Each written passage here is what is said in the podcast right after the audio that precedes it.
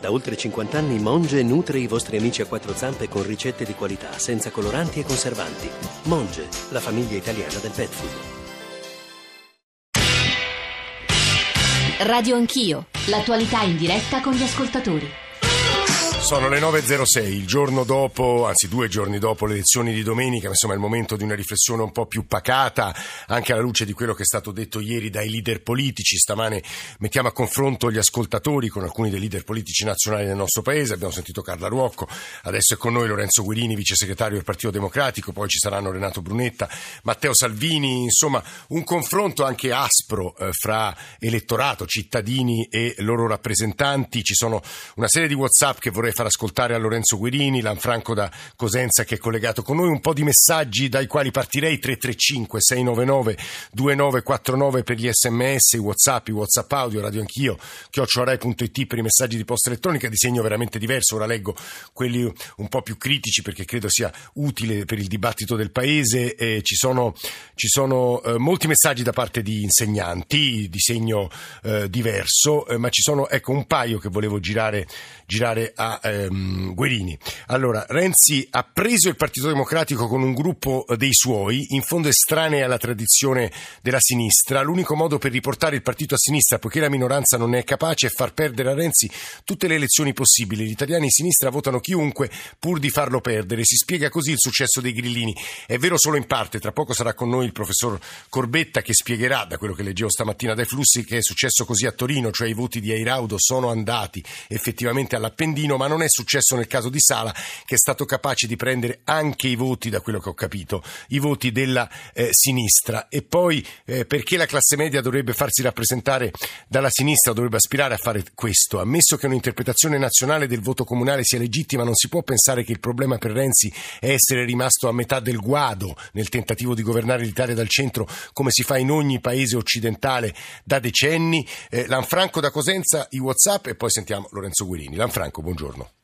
Buongiorno a voi. Eh, buongiorno a tutti. Il problema secondo me è questo. Noi ci trasciniamo eh, diciamo, da diversi anni una situazione precaria, va bene? Perché i governi che ci sono stati precedentemente va bene? si sono reclusi su se stessi va bene? e hanno pensato alla politica interna e senza una politica espansionistica a livello industriale nel mondo, ciò che hanno fatto tutti gli altri. Io lavoro, oh, sono 50 anni che lavoro, va bene? E gli ultimi 18 sono sono un eh, professionista diciamo, che giro il mondo. Eh. Allora io dico, io ogni volta dove vado all'estero vedo tutti i prodotti provenienti dalla Spagna, da tutte le parti, va bene? Oh, un'altra cosa, ultimamente. Mi sono rifatto il bagno, ho ho comprato materiale italiano e guarda caso nelle scatole c'era scritto X Made in Spagna. Io dico, ma sì, no, eh, Lanfranco, mm, io non credo che eh, i dati, i numeri dell'import-export assistano la sua interpretazione della realtà, nel senso che da quello che so, che ho letto, in realtà se c'è un settore dell'economia, chi si è salvato in questi anni di crisi in Italia è stato chi è riuscito a esportare, l'Italia ha visto in realtà resistere la sua capacità di esportazione, i suoi prodotti di punta, in realtà quindi credo che la sua analisi sia parziale. WhatsApp. Buongiorno, mi chiamo Emanuele vivo a Torino da sempre, in una città che è cresciuta tantissimo in questi anni dal punto di vista culturale, dal punto di vista del turismo, della bellezza. Quindi è chiaro che questo voto è stato un voto di protesta, che riflette una protesta a livello nazionale. Non mi si venga a dire il contrario. Grazie. Buongiorno Andrea da Modena, ho 45 anni, sono sempre andato a votare che ritengo che sia un diritto democratico. Nessuno ha mai risposto, ripeto, nessuno ha capito, anche gli ultimi giovani, nonostante abbiano la mia età coetanei, Renzi, Salvini, non hanno ancora capito i nostri partiti che sono lontani anni luce dai problemi reali del ceto medio della gente, di quelli che si alzano come me tutte le mattine per andare a lavorare e fare il proprio dovere. Abbassate un po' la cresta e siate più umili, invece di continuare a scontrarvi tra di voi e, e pensare solo al potere e alla sedia. Grazie. Buongiorno, il successo del Movimento 5 Stelle nelle grandi città era inevitabile e questo è legato fondamentalmente a tre motivi. Il primo, la crisi di Forza Italia che negli ultimi anni non è stata in grado e non è in grado di produrre un leader nuovo e forte. Due, l'atteggiamento della Lega Nord che ha parlato in questi anni alla pancia delle persone facendo leva sul problema dell'immigrazione, ma questo è un atteggiamento che paga a breve termine ma non avrà mai successo. E tre, la novità di Renzi ormai non c'è più. Renzi ha raccolto un grandissimo successo alle europee perché rappresentava la novità, la rottamazione. Ora questo elemento di novità non c'è più. Grazie Enrico da Udine. Tutte osservazioni e domande alla quale aggiungo un'altra domanda posta da molti ascoltatori, ma insomma Renzi conserverà il doppio incarico di eh, segretario del Partito Democratico e Presidente del Consiglio e ridurrà la segreteria a un solo vice segretario, nel qual caso sarà lei Lorenzo Guerini. Capisco che siano moltissimi temi e molte domande, provi un po' a analizzarli eh, se ma, ci riesce un po' tutti. Ecco. Beh, inizierei dalla prima domanda. Renzi ha vinto un congresso con... Eh quasi il 70% del consenso di chi ha espresso il voto in quel congresso, insomma, dire che sia un voto estraneo alla tradizione del Partito Democratico mi pare una certa forzatura, eh, quindi credo che sia un'osservazione quella legittima ma non in linea con la realtà.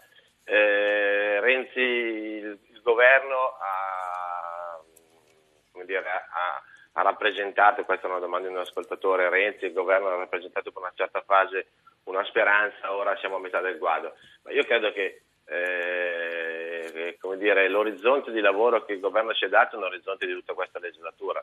Noi siamo partiti da una legislatura nata morta, eh, la non vittoria, le, le difficoltà dell'inizio eh, che sono diventate diciamo, drammaticamente visibili nella nell'incapacità di eleggere il nuovo Presidente della Repubblica, una legislatura che sembrava eh, dovesse avere una scadenza immediata verso un futuro molto incerto, abbiamo assunto la guida, ci siamo assunti la responsabilità, si è assunto Renzi la responsabilità della guida del governo per dare a questa legislatura una, diciamo così, una missione molto più alta e molto più ambiziosa, una legislatura costituente che facesse le riforme del sistema che stiamo realizzando e che avranno eh, il, dire, il loro approdo finale nel voto eh, di ottobre sul referendum costituzionale, una serie di riforme che, dovevano, che hanno l'ambizione di far ripartire il Paese eh, accompagnando i, pochi, i, i, piccoli segnali di crescita, di ripresa, con un impianto di riforme che lo liberino dalle incrostazioni che in questi anni le hanno eh, dire, affievolito la capacità eh, di correre e eh, una strategia diversa verso l'Unione Europea che mi pare stia dando i suoi frutti grazie soprattutto all'azione del governo italiano anche in relazione alla forza che il, eh, il governo italiano ha avuto nelle elezioni europee del 2014 e che ha consentito di rappresentarsi più efficacemente dentro il dibattito europeo. Siamo dentro questo percorso. È anche normale che in alcune, in alcune fasi chi governa viene punito, perché diciamo così eh, essere destinatari di una speranza. Eh, e, anche se Guerini, scusi se la interrompo, tra un paio di mesi, insomma, ottobre, insomma, 3-4 mesi, c'è un passaggio di, complicatissimo Ma perché... Io, io, io il referendum credo, ovviamente. Sì, no, certo, scusi, scusi se l'ho interrotto. Io credo però, proprio su questo tema, cioè, io ho credo che gli elettori siano molto più consapevoli di come li rappresentiamo e sanno dire, distinguere il loro voto e le loro scelte situazione per situazione. Oggi c'è stato un passaggio sulle elezioni amministrative, si è votato, io credo gli elettori abbiano votato, eh, in parte dire, valutando le, la, la, realtà delle loro città, in parte anche dentro dire, alcune, alcune, alcuni, alcune discriminanti di carattere nazionale, discriminanti politiche di carattere nazionale, certamente sì. Eh, e di questo io credo noi dovremo fare tesoro e su questo dovremo fare una riflessione articolata anche dentro il nostro partito. Eh, però al referendum di ottobre voteranno su, dire, con, con, altre categorie che sono quelle di giudicare uh, una riforma costituzionale, l'importanza per il Paese, cosa significa non approvarla, qual è l'alternativa in campo, non è che ci sono due modelli di riforma costituzionale eh, su cui si sceglierà a ottobre. Però potrebbe essere un voto contro Renzi, Guerini, questo è il punto. La personalizzazione potrebbe portare a questo. Non credo, ma io sono, infatti non sono per personalizzare quel passaggio. Una cosa è dire, diciamo così, responsabilmente, forse diciamo così, un fatto inedito per l'Italia, che siccome questo governo è nato per fare le riforme e la riforma costituzionale è sicuramente la più importante, se i cittadini dovessero bocciarla, tranne le conseguenze politiche. Probabilmente, diciamo così, eh, fatto inedito per il Paese che qualcuno si assume la responsabilità. Eh, Quindi ci deve rispondere dire... sul segretario, segretario e Presidente sì. del Consiglio e un solo vice segretario. Chiudo, chiudo su questo. Sì. Altro è dire che gli italiani eh, fa, ci, si esprimeranno sul referendum pro contro Renzi, gli italiani si esprimeranno sul referendum pro questa riforma costituzionale oppure per mantenere la Costituzione così com'è. Sul doppio incarico, io eh, sono contrario alla separazione del doppio incarico. Il, eh, in tutte le grandi democrazie europee eh, il leader eh, del partito è anche il leader del governo qualora quel partito venisse chiamato a governare. Eh, tornare al passato non farebbe bene, mh, mm, aprirebbe la solita tensione che c'è sempre stata in questo paese e che c'è stata anche negli anni dell'Ulivo tra eh, chi, governa, i, sì. chi, governa, e il segretario del maggior partito, mm. credo che non sia utile. Altro è far discendere da questo un'organizzazione del partito che ne, tenga, che ne tenga conto e che sia diversa. Eh, ma su questo insomma, penso che si discuterà bene. L'ultima cosa in realtà sarà una riflessione, domanda eh, che porrà eh, il corrispondente di Le Monde che sta per lasciare Roma e l'Italia, scritto, lo dicevo ieri nel salutarlo, poi purtroppo eh, il filo diretto e lo speciale eh, ha reso impossibile la sua presenza. Grazie per essere tornato con noi Filippo Ridè. Buongiorno a lei. Ride, lo dicevo, sta per lasciare l'Italia, ha scritto un bel bilancio agrodolce su, su Internazionale due o tre eh, numeri fa. Ride è con noi il vice segretario del Partito Democratico che sta succedendo a suo avviso in Italia, in Europa e se è possibile un paragone con la situazione politica francese. Ride.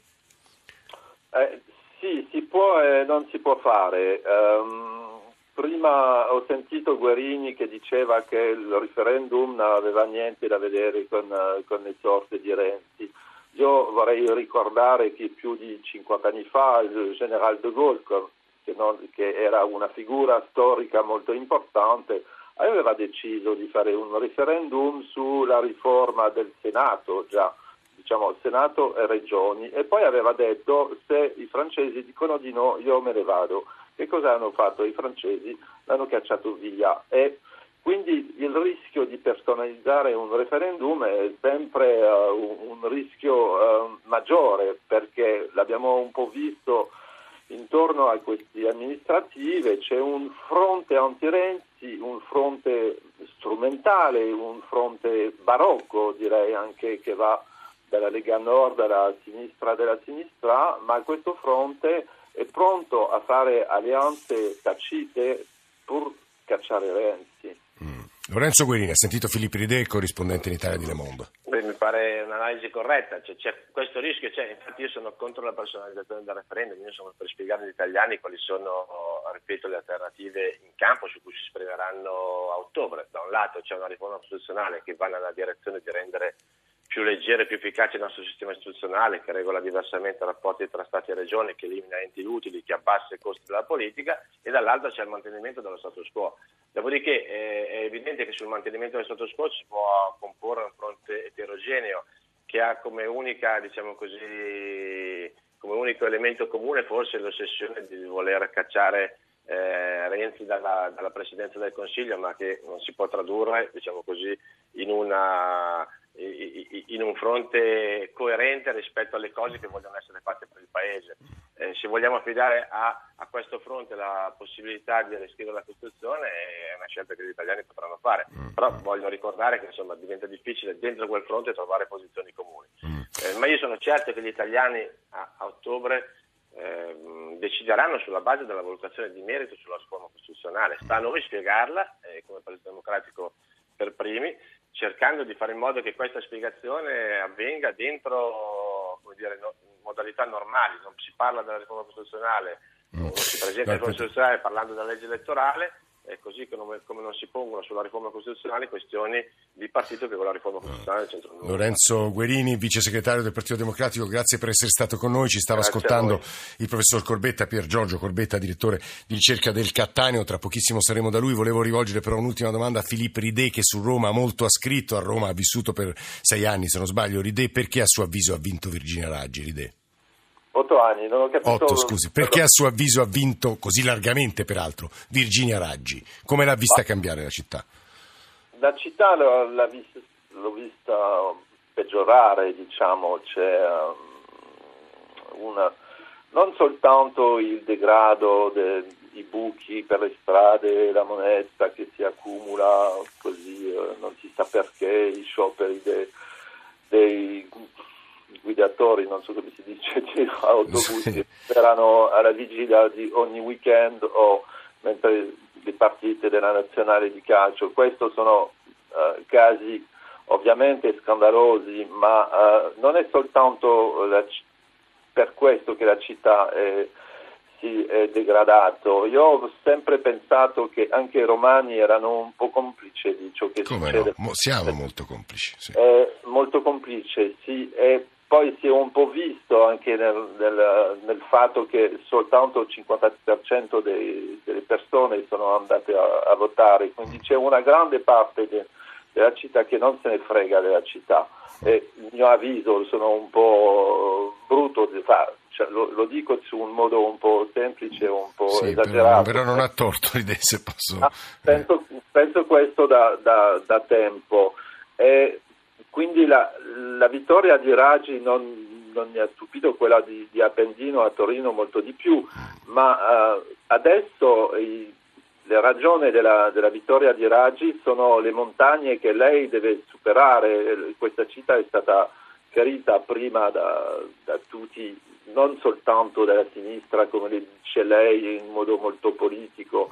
Cioè, dobbiamo ricordare che questa città è anche stata amministrata sì, da cinque Gianni anni da Gianni Alemano, che venivano dell'estrema destra, quindi è strano che nessuno ne, ne parla più di questo Gianni Alemano che in tutto il suo mandato è riuscito a fare 200 metri di tranvia in più in tutta la città, quella che va di Piazza Venezia a Largo Argentina, è il suo unico bilancio quasi. E, um, quindi stupito no, uh, ma uh, non sono uh, sicuro che, che lei riuscirà dove gli altri hanno... Beh, Ride, questo, questo, lo vedremo, questo è interessante questo anche perché stamane gli ascoltatori esprimono sostanzialmente la posizione di Ride, adesso ci si misura con le difficoltà del governo. Filippo Ride, corrispondente di Le Monde, grazie davvero. Professor Corbetta, allora che cosa ci consegna, cosa ci consegna il voto di domenica? Perché leggendo stamane eh, i, vostri, i risultati delle vostre ricerche, insomma ci sono molti elementi interessanti. Professore. Che cosa ci consegna? È chiaro che l'attenzione è stata attirata in maniera assoluta e forse eccessiva dal risultato di Roma e di Torino. In ogni caso, il voto, dietro al voto per i 5 Stelle, eh, Renzi ha detto è un voto non di protesta ma di cambiamento. Io userei eh, due categorie che sono due sentimenti, il voto è anche spesso emotivo, sì. la protesta e la speranza e diciamo che Roma e Torino in un certo senso impersonificano queste due emozioni in maniera prevalente. A Roma io lo interpreto come un voto di protesta, è stato appena detto. No, tra l'altro aggiungo, professore, stamane ci sono delle inchieste, dei reportage sulla stampa e Repubblica, sulle periferie di Roma e Torino, sì, dove sì. Eh, Raggi e Appennino hanno preso anche 80-85% sì. e dicono qui siamo disperati, ne proviamo un'altra. Certamente, questa è la protesta. Però a Torino, a, Torino a detta di tutti, l'amministrazione da, da, da Chiamparino a Fassino è stata una buona amministrazione e quindi lì c'è invece il voto di speranza, cioè il voto per un cambiamento, in questo caso impersonificato da una figura completamente nuova alla politica, una donna, una giovane e alle spalle c'è evidentemente un disagio sociale molto forte, che è il disagio, lei dice, delle periferie, comunque generalmente esteso, il, disagio delle giovani generazioni, la crisi economica e quindi anche non è stata sufficiente la buona amministrazione. Ecco. Eh, va, aggiunto, va aggiunto, come dicevo all'inizio, che questi due casi non sono estendibili però a tutto il paese, e cioè i 5 Stelle hanno trovato due candidate azzeccatissime e formidabilmente diciamo, adatte per una campagna elettorale. Lo vedremo per il governo, questo lo dicono tutti.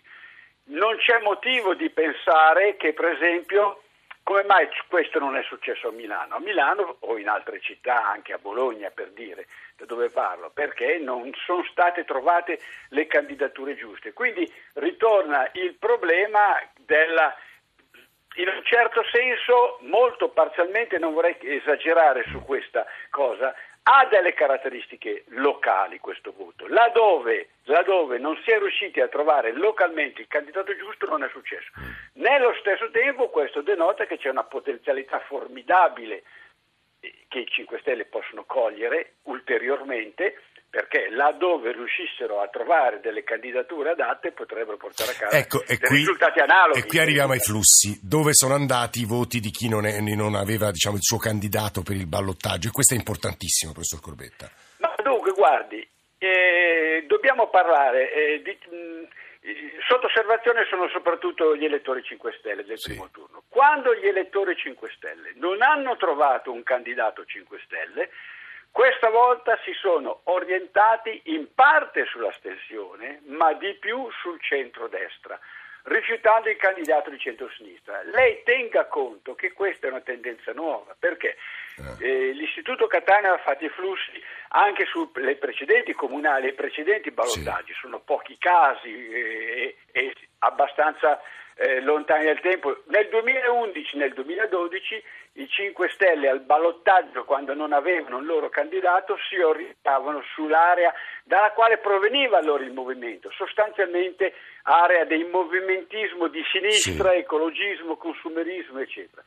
Nel 13 e 14 e anche nel 15, i casi che abbiamo studiato, hanno, diciamo, si sono orientati maggiormente i 5 Stelle privi di candidato verso l'astensione. Quindi sì. Diciamo, è subentrata un'affermazione di alterità nei confronti e quest'anno? dei partiti. Quest'anno si sono orientati invece in tutti i casi che abbiamo studiato che non sono molti, mm. però sono già abbastanza interessanti, Novara, Bologna, Grosseto, Brindisi, per esempio, si sono orientati sul centro-destra. E il centro-destra si è orientato sul 5 Stelle?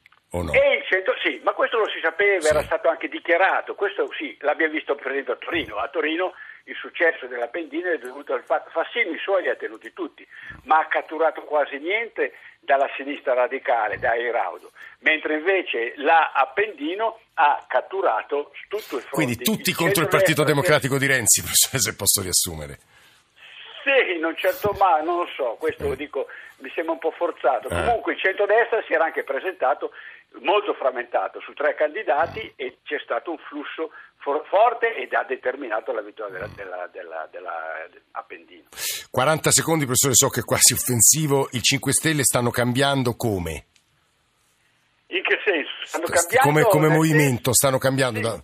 Ah, beh, sì, eh, sì, sì, si stanno trasformando, sono costretti a trasformarsi, devono diventare un partito eh, strutturato, organizzato, amministrante, non possono più fare semplicemente della protesta la loro, la loro cifra identitaria e gridare onestà, onestà e basta, devono governare e questo lo vedremo. Eh, sì. diciamo che per la democrazia italiana eh, il successo dei 5 Stelle, soprattutto a Roma, ma anche a Torino ovviamente, è un importante test di maturità per certo. questo nuovo movimento. Vedremo cosa succederà. Eh, ci ha Sono detto delle cose, mi pare, molto... osservarli ed anche a sparare eh, sì. molto importanti e interessanti per Giorgio Corbetta, direttore di ricerca del Cattaneo 335 699 2949 GR e torniamo assieme tra pochi minuti in diretta con Salvini e Brunetta.